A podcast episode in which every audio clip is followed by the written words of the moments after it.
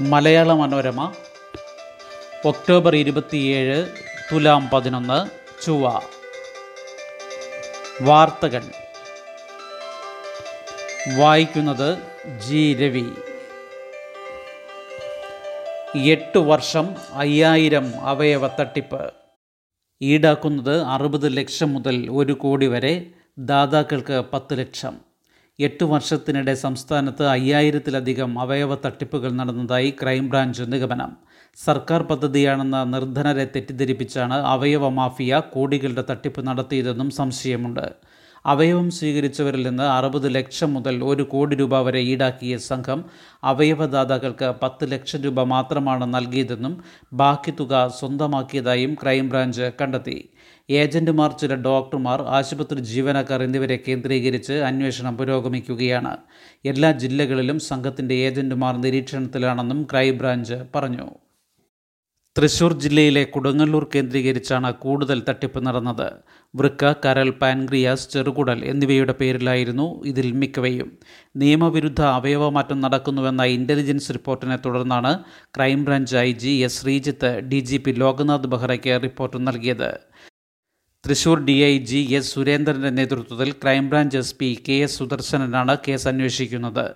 സംസ്ഥാന വ്യാപകമായി തട്ടിപ്പ് കണ്ടെത്തിയ സാഹചര്യത്തിൽ അന്വേഷണ സംഘം വിപുലീകരിക്കുമെന്നാണ് സൂചന. സ്വർണക്കടത്ത് കേസിൽ നിർണായക നീക്കം റബിൻസ് അറസ്റ്റിൽ. ഇന്റർപോളിന്റെ സഹായത്തോടെ യു എയിൽ നിന്ന് നാടുകടത്തി എൻ ഐ എയുടെ അറസ്റ്റ് കൊച്ചി വിമാനത്താവളത്തിൽ. സ്വർണക്കടത്ത് കേസിലെ പിടികിട്ടാപ്പുള്ളി മൂവാറ്റുപുഴ സ്വദേശി റബിൻസ് കെ ഹമീദിനെ എൻ ഐ എ അറസ്റ്റ് ചെയ്തു.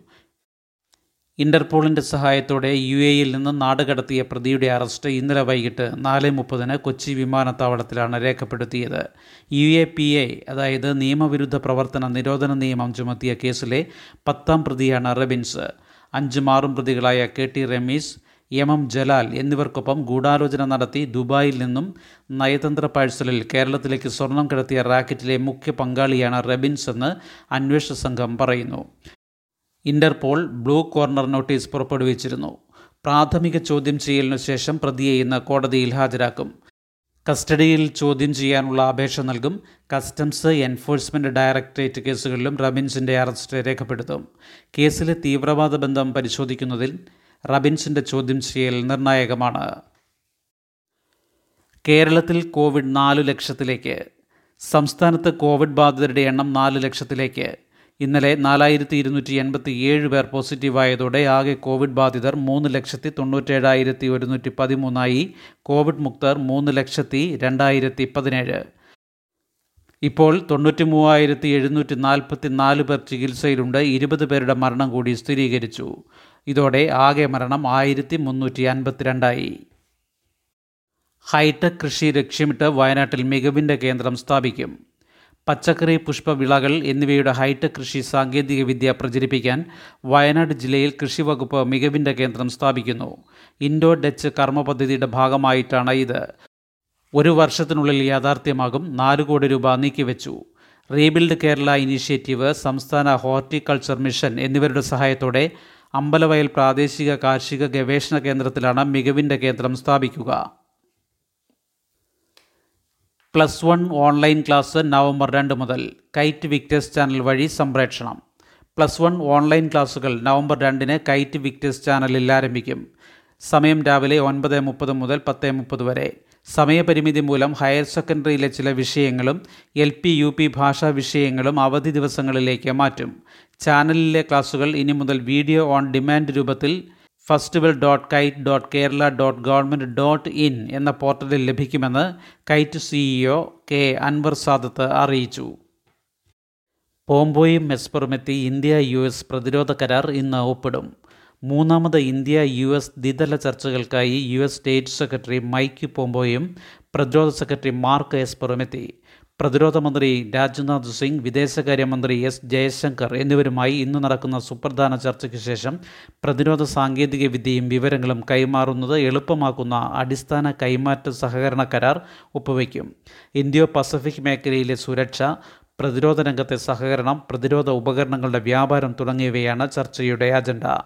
പോംപോയും ജയശങ്കറും എസ്പറും രാജ്നാഥ് സിംഗും ഇന്നലെ നടത്തിയ ചർച്ചകളിൽ പ്രതിരോധ മേഖലയിലെ സഹകരണം ഉൾപ്പെടെ ഒട്ടേറെ വിഷയങ്ങൾ പരാമർശിക്കപ്പെട്ടു. എസ്പറും രാജ്നാഥ് സിംഗും തമ്മിൽ നടന്ന ചർച്ചയിൽ ചൈനയുമായുള്ള അതിർത്തി സംഘർഷവും ചർച്ചയായി. സംയുക്ത സേനാ മേധാവി ജനറൽ ബിപിൻ റാവത്തും മൂന്ന് സേനാ മേധാവികളും പങ്കെടുത്തു. സംവരണമില്ലാതിരുന്നവരും സാമ്പത്തികമായി പിന്നാക്കം നിൽക്കുന്നവരുമായ ഉദ്യോഗാർത്ഥികൾക്ക് സർക്കാർ നിയമനങ്ങളിൽ പത്ത് ശതമാനം സംവരണത്തിന് വിജ്ഞാപനം പുറപ്പെടുവിച്ചു. പട്ടിക വിഭാഗത്തിലോ മറ്റ് പിന്നാക്ക വിഭാഗത്തിലോ ഉൾപ്പെടാത്തവർക്ക് മാത്രമല്ല ജാതി ഇല്ലാത്തവർക്കും സാമ്പത്തികമായി പിന്നാക്കമെങ്കിൽ സംവരണം ലഭിക്കും.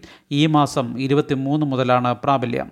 Kerala state and subordinate services ചട്ടം ഭേദഗതി ചെയ്ത് ഉദ്യോഗസ്ഥ ഭരണ പരിഷ്കാര വകുപ്പാണ് വിജ്ഞാപനമിറക്കിയത്.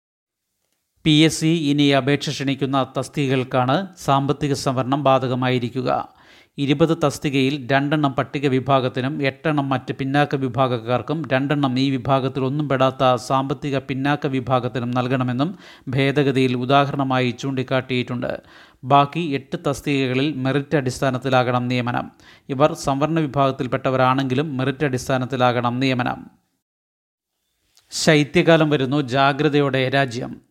വേനലും മഴയും കടന്ന് കോവിഡിനൊപ്പം രാജ്യം ശൈത്യത്തിലേക്ക് കടക്കുമ്പോൾ വെല്ലുവിളികളേറെ വൈറസ് ബാധിതരുടെ എണ്ണത്തിലും മരണത്തിലും ആശ്വാസകരമായ കുറവ് കാണുന്നതിനിടെയാണ് ശൈത്യകാലം വരുന്നത്.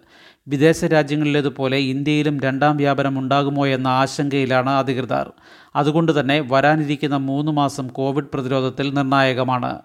ശരീരത്തിന് പുറത്ത് കൊറോണ വൈറസിന് ഏറ്റവും അനുകൂല സാഹചര്യം തണുപ്പ് തന്നെയാണെന്ന് പഠനങ്ങളുണ്ട്. കേരളത്തിൽ തണുപ്പ് കുറവാണ് എങ്കിലും അസുഖങ്ങൾ അവഗണിക്കരുതെന്ന് സർക്കാർ മുന്നറിയിപ്പ് നൽകുന്നു. വൈറസ് ബാധിതരുടെ കാര്യത്തിൽ കൂടുതൽ ശ്രദ്ധ വേണ്ടിവരും ചെറിയ ചുമ പോലും നിസ്സാരമായി കാണാനാകില്ല. ഹോം ഐസൊലേഷനിലും പരിചരണത്തിലുമടക്കം മാറ്റങ്ങൾ വേണ്ടിവരുമെന്ന് സംസ്ഥാന ആരോഗ്യവകുപ്പ് സംസ്ഥാന nodal officer doctor Amal Fettle പറഞ്ഞു. രാജ്യത്തിന് ആശ്വാസ ദിനം മൂന്ന് മാസത്തിനിടയിലെ ഏറ്റവും കുറവ് കേസുകളും മരണവും. കോവിഡ് വ്യാപനത്തോത് കുറഞ്ഞതിനൊപ്പം മരണനിരക്കിലും വൈറസ് ബാധിതരുടെ എണ്ണത്തിലും രാജ്യത്തിന് ആശ്വാസം. ഏഴ് മാസത്തിനിടയിലെ ഏറ്റവും കുറഞ്ഞ മരണനിരക്കാണ് കഴിഞ്ഞ ദിവസം രേഖപ്പെടുത്തിയത്. പ്രതിദിന കേസുകളുടെ എണ്ണവും മരണവും താഴ്ന്നു. മൂന്ന് മാസത്തിനിടയിലെ ഏറ്റവും കുറഞ്ഞ എണ്ണം ഞായറാഴ്ച രേഖപ്പെടുത്തി കോവിഡ് ബാധിതർ നാൽപ്പത്തി അയ്യായിരത്തി ഒരുന്നൂറ്റി നാൽപ്പത്തിയെട്ട് മരണം നാനൂറ്റി എൺപത്. സെപ്റ്റംബറിൽ ഒരു ലക്ഷത്തിനോടടുത്ത കോവിഡ് കേസുകൾ ഈ മാസം രണ്ട് തവണ അര ലക്ഷത്തിൽ താഴെയെത്തി. ജൂലൈ പത്തിന് ശേഷം മരണം ആദ്യമായി അഞ്ഞൂറിൽ താഴ്ന്നു. കോവിഡ് രൂക്ഷമായി ബാധിച്ചിട്ടും ലോകത്ത് ഏറ്റവും കുറഞ്ഞ മരണനിരക്കുള്ള രാജ്യങ്ങളിലൊന്നാണ് ഇന്ത്യ. പതിനാല് സംസ്ഥാന കേന്ദ്രഭരണ പ്രദേശങ്ങളിൽ മരണനിരക്ക് ഒരു ശതമാനത്തിൽ താഴെയായി. ഓക്സ്ഫഡ് വാക്സിൻ പ്രായമായവരിലും ഫലപ്രദം.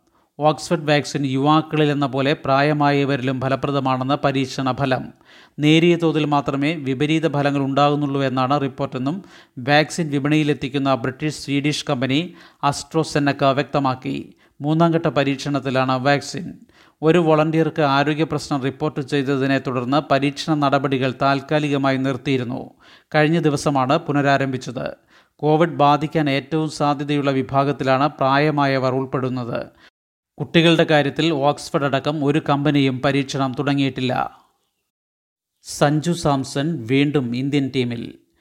ഓസ്ട്രേലിയൻ പര്യടനത്തിനുള്ള ഇന്ത്യയുടെ ട്വന്റി ട്വന്റി ക്രിക്കറ്റ് ടീമിൽ വിക്കറ്റ് കീപ്പർ ബാറ്റ്സ്മാൻ സഞ്ജു സാംസണെ ഉൾപ്പെടുത്തി. കെ ആർ നാരായണന് ജന്മശതാബ്ദി. കേരളത്തിൽ നിന്ന് ഉദിച്ചുയർന്ന വിശ്വപൗരനായി പ്രകാശം പരത്തിയ മുൻ രാഷ്ട്രപതി കെ ആർ നാരായണന് ഇന്ന് ജന്മശതാബ്ദി. കെ ആർ നാരായണന്റേത് എല്ലാ അർത്ഥത്തിലും സാർവദേശീയ കാഴ്ചപ്പാടായിരുന്നു.